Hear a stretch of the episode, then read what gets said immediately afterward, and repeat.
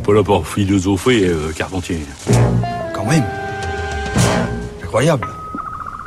Bonjour Géraldine. Bonjour Adèle, bonjour à toutes et à tous. Une philosophie des règles est-elle possible? Quand je parle de règles, entendons-nous, je parle bien des menstruations, des menstrues, des ours, des Anglais qui débarquent ou encore des ragnagnas.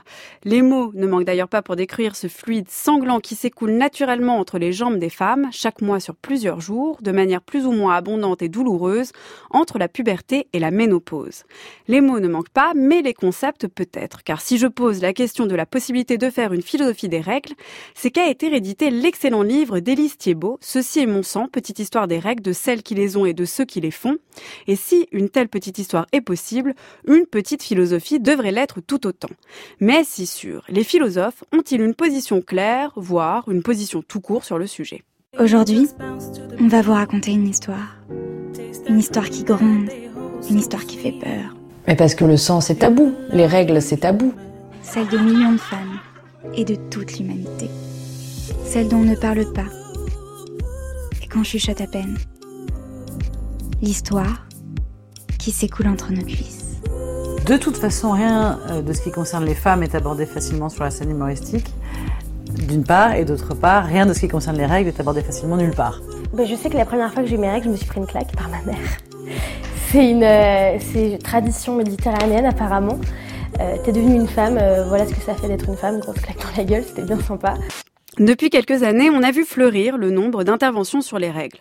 Mobilisation, performance, festival, prévention et pédagogie sur l'endométriose et la précarité menstruelle, alerte sur la composition toxique des productions périodiques, ou encore podcast et documentaires comme l'extrait que l'on vient d'entendre, le documentaire 28 jours diffusé sur Arte.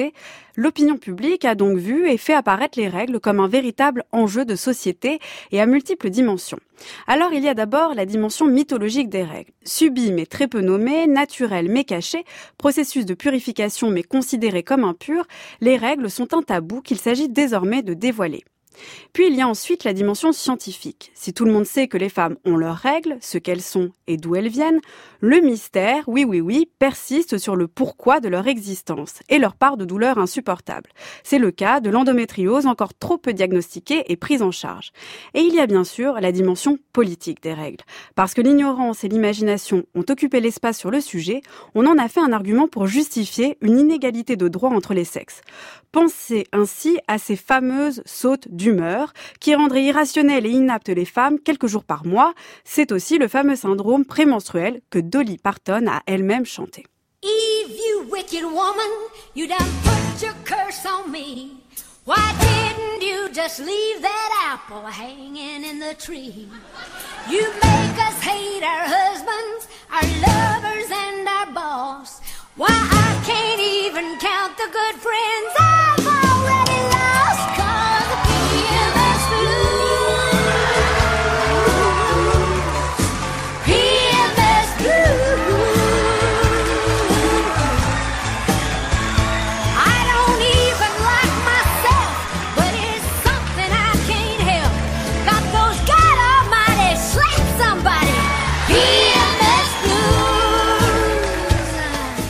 De tous ces points, il faut le dire, découle naturellement la dimension féministe des règles aujourd'hui.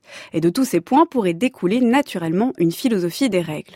Une philosophie qui s'étonne de cette naturalité pourtant cachée des menstruations, de cet écart entre le fait banal d'avoir ces règles et le fait d'en construire toute une mythologie parfois délirante, qui s'étonne aussi d'une normalité qui est en fait discriminante, qui s'étonne enfin que le terme de règle, venant de régulation mensuelle, soit le synonyme d'une dérégulation sociale et politique.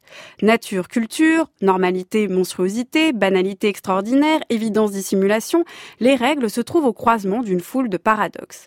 Mais on pourrait aussi parler de ce sang des règles. Déjà peu interrogé en philosophie, il l'est encore moins quand il s'agit de règles. Quel est donc ce sang qui n'est pas celui qui circule dans le corps de n'importe quel être humain? Pourquoi ne circule-t-il pas mais doit-il s'expulser? Pourquoi fait-il mal? Pourquoi a-t-il d'emblée un sens politique et pourquoi dégoûte-t-il? On pourrait alors s'étonner non pas des règles ou du sang, mais du fait aussi qu'il semble impossible de le concevoir pour lui-même. Plotin, dans ses Énéades, en parle pour le lier à la laideur. Rousseau, dans l'Émile, et même Simone de Beauvoir dans le Deuxième Sexe, parlant de l'odeur des règles comme rappelant celle des violettes fanées, ont d'emblée projeté sur elles toute une construction. Le sang des règles est-il ainsi impossible à approcher en tant que tel? Eh bien voilà une philosophie possible, celle qui s'étonne du manque d'étonnement des penseurs sur le sujet. Avant qu'une philosophie des règles voie le jour, vous pouvez lire Petite histoire des règles par Élise Thiebaud, Ceci est mon sang, paru dans une nouvelle édition à la découverte. Merci beaucoup Géraldine, votre chronique est à réécouter en ligne sur le site du journal de la philo.